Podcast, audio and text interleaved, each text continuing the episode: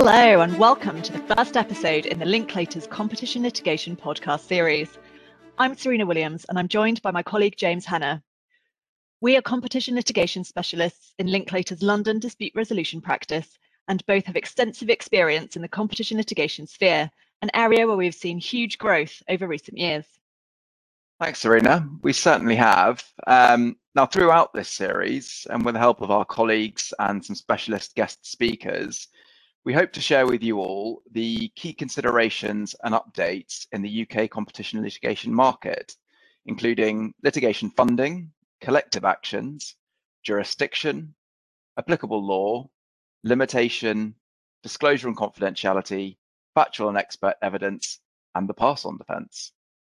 So we've got a lot to cover, and in this first episode, we're going to provide you with the background to competition litigation in the UK, the types of conduct that can lead to private enforcement damages claims, the types of claims that can be brought, and the particularities of the UK legal system that have led it to being one of the most popular forums for competition damages actions in Europe.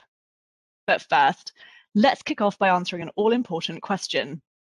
James, what do we actually mean when we say competition litigation? That is a very good question, Sarina. Now, the phrase competition litigation covers private enforcement actions brought by claimants before the courts based on an alleged infringement of competition law, usually seeking financial compensation for losses resulting from that alleged infringement.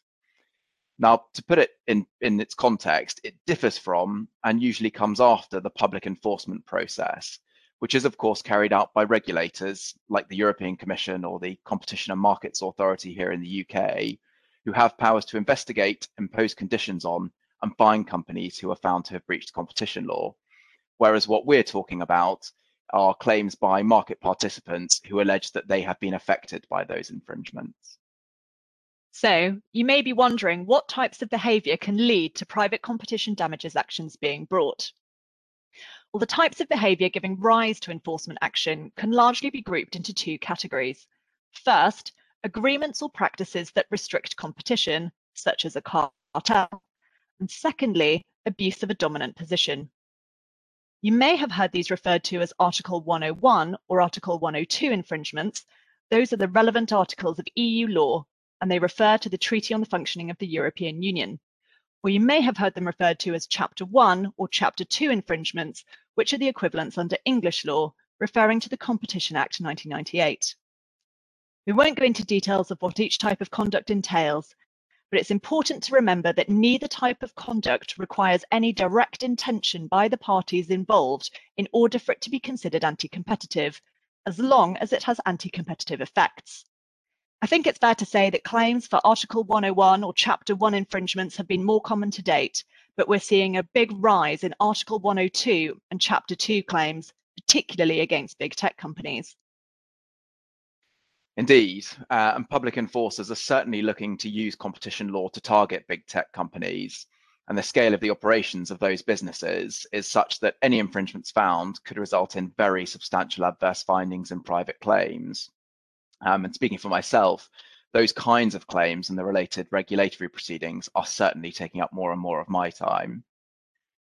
Now, I think it's worth briefly mentioning that there are two main types of private enforcement actions that can be brought so-called follow-on and standalone actions. Now, true to their name, follow-on claims are brought following a public enforcement decision from a regulator, which identifies an infringement of competition law. These types of actions are popular with claimants, primarily because they can rely on the regulator's decision and they don't have to do the heavy lifting in proving that there has been an infringement of competition law themselves. They just rely on the regulator's decision, and then their claim is largely focused on proving that a loss has been caused. Standalone claims are, you guessed it, standalone. They don't follow on from any previous infringement decisions, and that means that the claimants will have to prove the existence of an infringement as well as the loss that they suffered as a, as a result of said infringement. Now, in reality, what we typically see is claimants bringing hybrid claims, so a mix of both follow on and standalone. And the way this will usually work is that a claimant will have uh, a regulatory decision at the core of their claim. Uh, they will then allege that the infringement goes beyond what the regulator has found, whether this be in terms of geography, time frame, or the parties involved.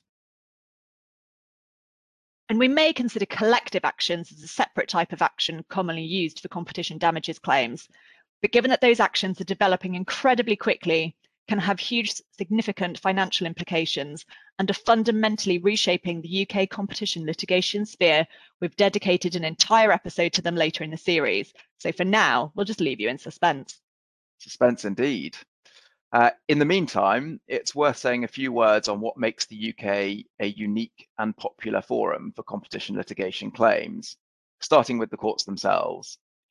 Now, in the UK, claimants generally have a choice of court, either the High Court or the Competition Appeal Tribunal, which we commonly refer to as the CAT. Now, judges in both courts are very experienced and there is some overlap between them, but the CAT is a specialized tribunal that is designed to deal exclusively with competition claims. It has its own procedural rules and expert panelists, such as economists, that sit alongside judges. A recent trend amongst direct purchaser claims in particular has been for claims to be commenced in the High Court and transferred across to the CAT as, after the close of pleadings.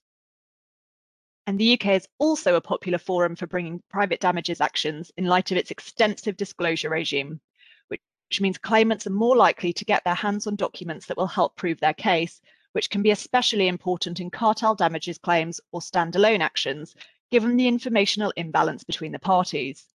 Other incentives to come to the UK are our loser pays the winner's costs rule and the UK court's willingness to accept jurisdiction, another point that we'll hear more about later in the series. We will indeed. Uh, now, the attraction of the UK legal system for competition damages claims has led to a number of large US claimant law firms entering the market over the last 10 to 15 years and actively lobbying for and drumming up competition claims. It's also led to UK law, law firms entering that market. Now, their job has been made much easier in recent years with the abundance of litigation funding available for competition claims, and we'll be hearing more about that in our next episode so much to look forward to. The UK clearly has a lot going for it as a hub for competition litigation, but it can't be viewed in isolation. For example, parallel proceedings have been brought in a number of countries in respect of the air cargo, trucks, vitamins, auto parts, and power cable cartel decisions. Fundamentally, if a business that deals on a global scale is found or alleged to have breached competition law, then it may well be exposed in multiple jurisdictions and at multiple levels of the supply chain.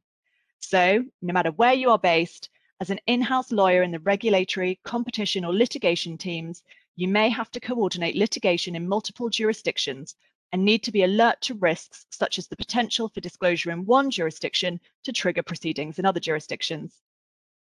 That's exactly right, Sarina.